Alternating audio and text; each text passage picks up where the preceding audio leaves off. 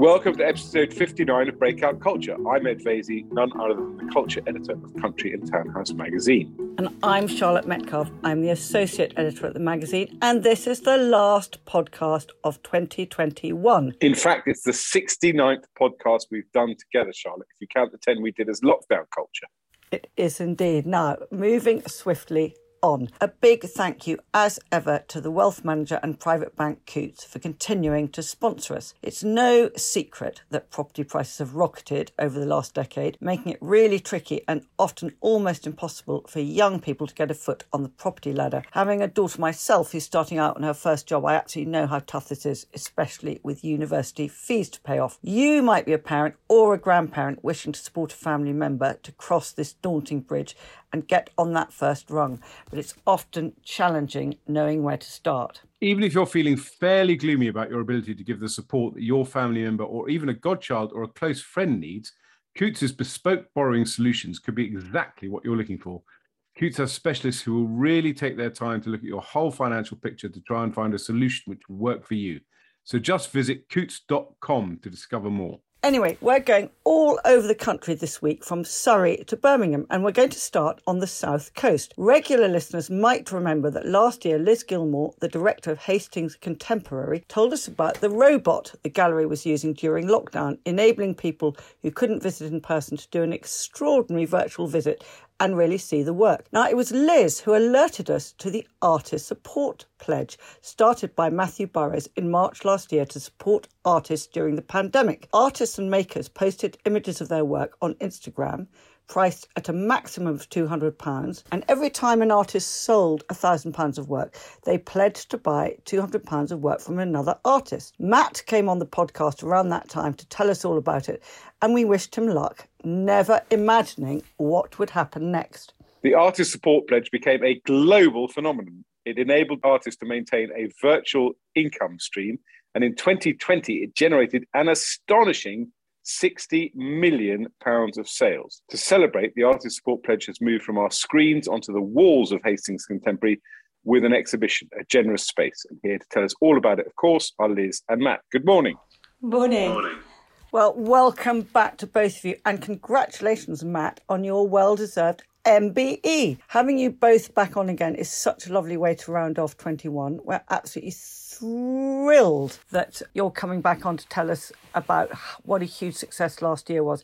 I gather the exhibition's design is inspired by an Instagram grid and all the labels have the artist's Instagram details so anyone wanting to buy can get directly in touch with them, which is totally in tune with your egalitarian vision. You've had 3,600 submissions that your selection panel has narrowed down to 300 works. So tell our listeners about the range of work they're going to see. It's an incredible show. This is a, a, a, snapshot globally as to what is going on in art now. We have works from all over the world. And what people will see is an encounter with 300 and I think it's seven artworks. But actually, what you see is incredible talent. Uh, artists who, some are, are well known artists, some are less so. And, and the whole point of this show is that it doesn't matter.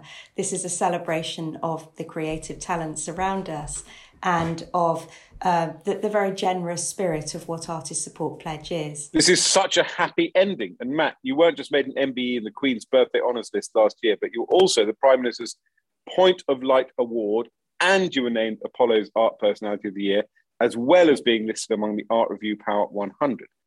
You're an artist yourself, so do you have any of your own work in the exhibition? And in fact, have you had any time to do anything with all this going on? Yeah, it's been quite a challenge, I have to say. I do have one piece in, and yeah, I'm still making work. It, it balancing it out is is not the easiest easiest job in the world, but I, I try to think of it as part of what I do, and I've always done that. I mean, Artist Support Pledge came out of that idea that I always sort of thought, okay, if I give a little bit back into my community of artists as an artist, so it's not just trying to take out of it all the time, it makes for a much more pleasant experience of being an artist. So really, it grew out of that in the first place. But it's um, it's certainly been a challenge. But it's it's also been you know an extraordinary year, like you say, with the, I suppose the awards I've had. I mean, in a way, i have been a little bit too busy to take them all in. I remember when we talked way back in the day when you were just starting, and I remember Ed asking you if you had any, uh, you know, if any big, really famous artists could be a member of the Artist Support Pledge, and you said yes, indeed. And you have got some quite big artists in this show, haven't you? Who, who have you got? Um, well, we have artists like um, Anne Ryan, who currently has a show at uh, Turner Contemporary. Um, who else do we have? We have uh, well, Susan Absalom is in it, who she's just won the Contemporary Painting Prize. Uh, so we've got a, a, range of artists, and there's always been a range of artists on our support pledge. It was designed really with that in mind that it's not it's not really about sort of the poor looking after the poor. It's about the community of the arts looking after one another. Yeah, I gather as well that it's um, the artist support pledges also hugely benefit, accentuate the organisation that challenges perceptions of disability by provide by providing opportunities for deaf and disabled people to participate in the cultural sector.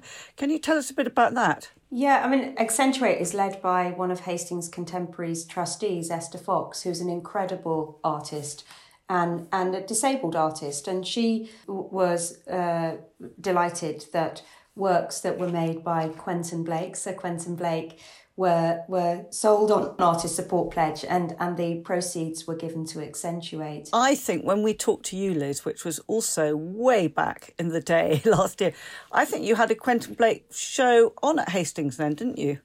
Along that's right. yeah. i was i was going to buy one. They were uh, he was doing a sketch every single day wasn't he? He, he was doing uh, lockdown sketches, which he donated to the gallery, and 100% of the proceeds were, were given to support the gallery. So uh, so Quentin is, is, is amazing, and um, he was hugely behind Artist Support Pledge. I should have bought one. I'm kicking myself for not getting one. there are more. There are more. You just need to go onto the website. Um, you, and, and the point about this is that we're really championing artists, whether they be Sir Quentin or whether they be artists you may not even know the names of. We really want people to buy art, to start this culture of buying art. So if you go on Hastings Contemporary's website, what you can expect is to be able to come across the detail of all 300 odd artists who are in the Artist Support Pledge show, but also people can still buy real work by Sir Quentin Blake at a very special Hastings price. Oh, brilliant. And of course, it's perfect for Christmas, isn't it? Completely, completely. Certainly, all of the works on Artist Support Pledge, we're, we're, in the show, we're hoping that people will not just buy the artworks on show, but they will start the process of commissioning their own work. This is the groundbreaking nature of what's happening at the moment through Artist Support Pledge. That suddenly it's not about artists just buying each other's work. This is about anyone being able to buy art at an affordable price that takes the risk out of it in a way. So it's perfect for Christmas. Get in touch with all the artists, check out the uh, Hastings Contemporary website, and indeed look on the hashtags of Artist Support Pledge. And just, just before you go, Matt, you're carrying it on, aren't you? I mean, there's the artist support pledge is it's now the cat's out of the bag. It's just going to run and run, is it? Yeah, I think uh, I kind of realised fairly early on that it wasn't going to stop. Um, so it really was about kind of how do you, how do you sustain that, and how do you keep innovating? I mean, really, our support pledge is about innovative sharing. It's about taking creating values that create can create a kind of an effect cultural change um, so really light touch ideas, and, and in a way, things like a generous space was just about saying, okay, if we're going to do exhibitions in real venues, how can they affect the greatest number of people effect, positively? So, you know, Liz was saying that you can, you know, connect with all the artists in the show, but you can also then connect to the artists they're connected to. So it's it's not just 307 artists you're looking at; it's 307 artists plus all the artists that uh, those artists are showing on their accounts through things like in view posts, which we, we ask the participants to do. Oh, it's just brilliant and huge good luck with it. And it runs till the 17th of April, doesn't it, Liz? It does, it does. There's plenty of time. So, uh, what we really hope is this really kickstarts the idea of anyone being able to buy art, anyone coming along to see uh, an incredible group of artists. It is such a beautiful exhibition and really, really worth a visit if you uh, want to get a snapshot into what is going on in art now. We can't wait to see the exhibition as well. Thank you. Thank you for having us here. Thank, Thank you. you. From the South Coast, we're going to Birmingham now to talk about the Celebrity Beast in Art, whatever that means, an exhibition at the Barber Institute of Fine Art that stars Miss Clara. I see. It stars Miss Clara, the female Indian rhinoceros, who received an unprecedented level of fame during the 18th century. Well, this is very, very bizarre. Uh-huh. The exhibition covers the period between 1500 and 1860. It's the UK's first ever show devoted to Clara. I can't believe we've waited this long. and also other well known pachyderms. And the pachyderm is a posh word for a large, thick skinned mammals. So that makes me a pachyderm. which is terrific. the display also looks at the emergence of menageries and zoos and the significance of the capture and captivity of these big beasts. Given our love of animals, I think this is going to be a blockbuster. I Here agree. to tell us all about it is the curator, Robert Wenley. Good morning, Robert. I'm very upset your surname is not nominative determinative. There you go. Maybe, maybe there's a chicken called Wendy or something. Anyway, carry on. There could be. Good well, to I- see you. uh, hello, hello. My my boss is already calling me Rhino Man, so it's only a matter of time before I have to change my name by deed poll. It's absolutely lovely to have you with us. And it's such a great thing, as Ed's saying, blockbuster for Christmas. But it's also going to be raising a lot of issues about our relationship with the animal world. Now, for our listeners who don't know, the Barber Institute was founded in 1932, housed in Birmingham's most significant Art Deco building, designed by Robert Atkinson, has a serious collection ranging from Botticelli and Bellini through Manet and Van Gogh to Magritte and Auerbach, and is well worth a visit. So, can you maybe start by telling our listeners a bit about the gallery itself before we get well into the rhinos? Absolutely, yes. So, as you mentioned, uh, founded in the 1930s by Lady Barber, who was the widow of a local property, property developer. And they had no children, and they were very sort of enlightened in this respect. They had connections with um, senior staff at the university. And they recognised it needed a sort of cultural institution. Um, Lady Barber was particularly keen on music, so we have a very fine concert hall, one of the finest in the country, and this art collection, which was built up using the Barber's funds by successive art historian directors with the mission of buying works of that quality required by the National Gallery or the Wallace Collection.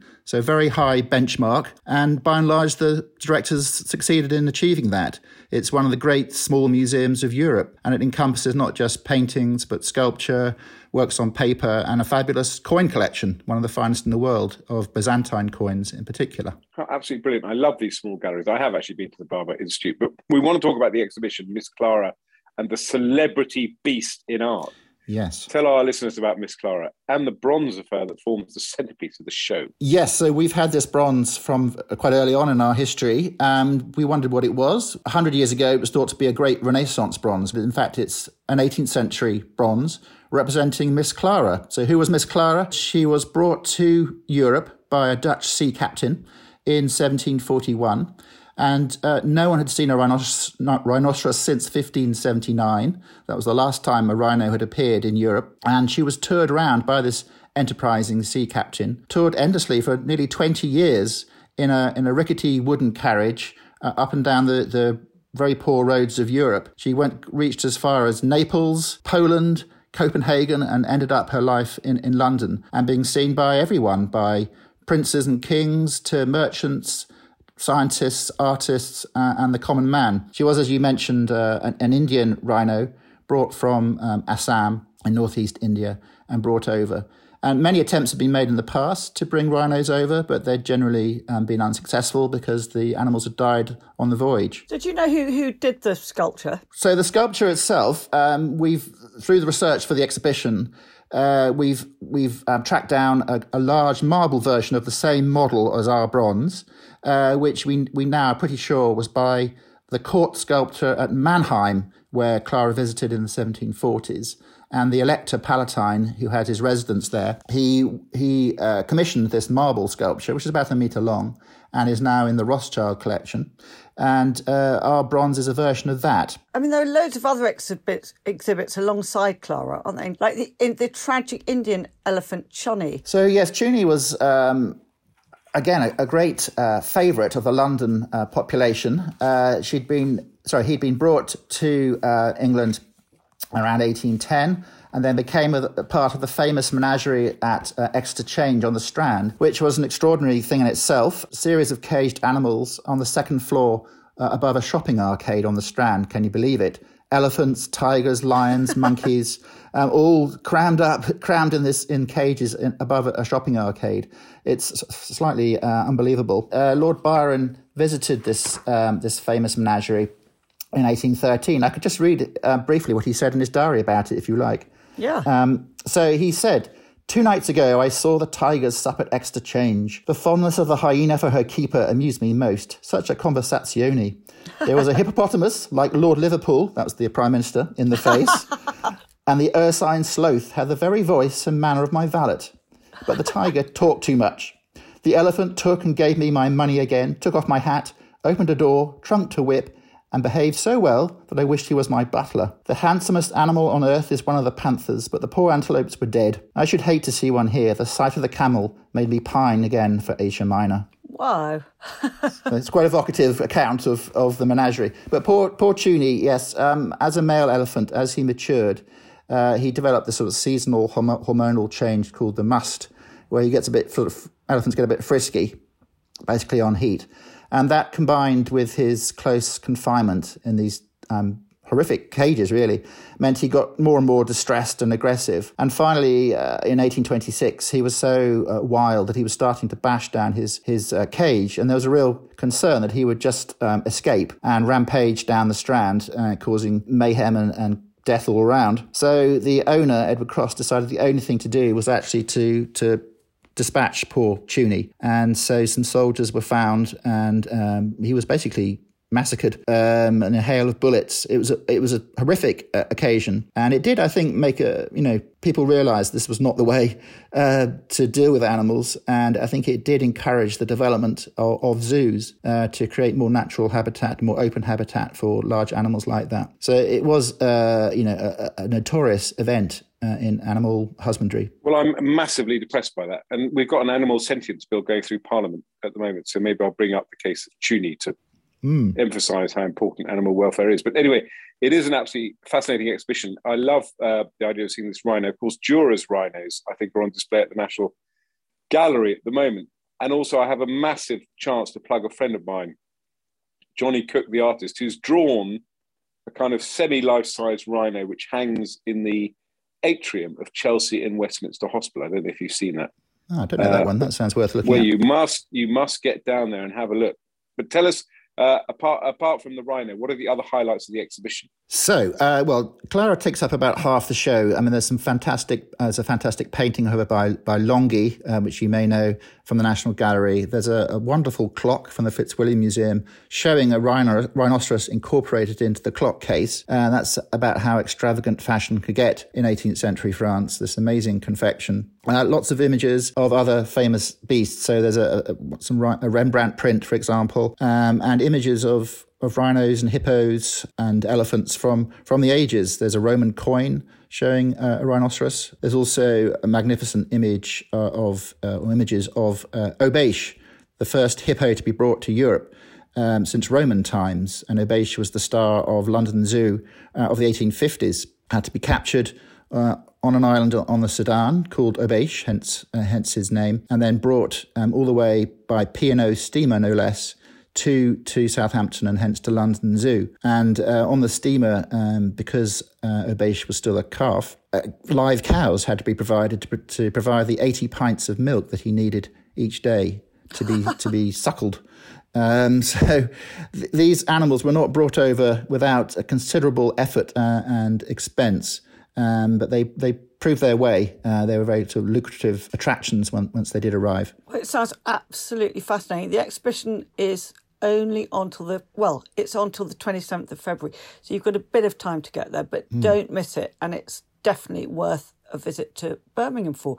Well, thank you so much, Robert, for coming on telling us all about it. Absolute pleasure. Thank you. Thanks, Robert. Our last guest of the year is a polymath who defies all description. He is a multi talented wit, lyricist, screenwriter, and crime novelist, and much loved, he would say sadly overlooked, panelist on Just a Minute. His cabaret act, Kit McConnell, with the brilliant composer, musician, and pianist James McConnell, has been seen up and down the land from the Savoy to Pizza Express. They've entertained, and the Braemar Summit, actually. They've entertained me, eight prime ministers, royalty, even Egyptian arm dealers who understood not a word. I am, of course, talking about Kit Hesketh Harvey, who turned his enormous array of talent to opera last July when he wrote the libretto for the life and death of Alexander Litvinenko for the glorious Grange Park Opera. And for those who haven't ever been, I strongly advise trying to get a ticket for the 2022 season. Anyway, tickets to Kit's Litvinenko swiftly sold out, but the good news is it's now free to stream if you sign up to Grange Park Opera's mailing list. Kit is here, still in bed, with an amazing moustache, and he's going to tell us all about it. He looks incredibly rough. Well, it's very sweet of you, Edward, and I hope you're feeling okay today. I'm feeling decidedly rough. Staring at Shere. Shere is this very pretty little village, um, in the Surrey Hills of outstanding natural thingy. And on the other side of the hill is is West Horsley, where the um, the, the, the extraordinary opera house in the woods is. Bamber Gascoigne inherited this mansion from an aunt um, and didn't know what to do with it. And in comes Wasfi Kani's uh, explosion of energy, looking for somewhere to put Grange Park Opera. And they, they built the thing in about four seconds flat. And it's um, very, very uh, quickly establishing itself as a place for new work.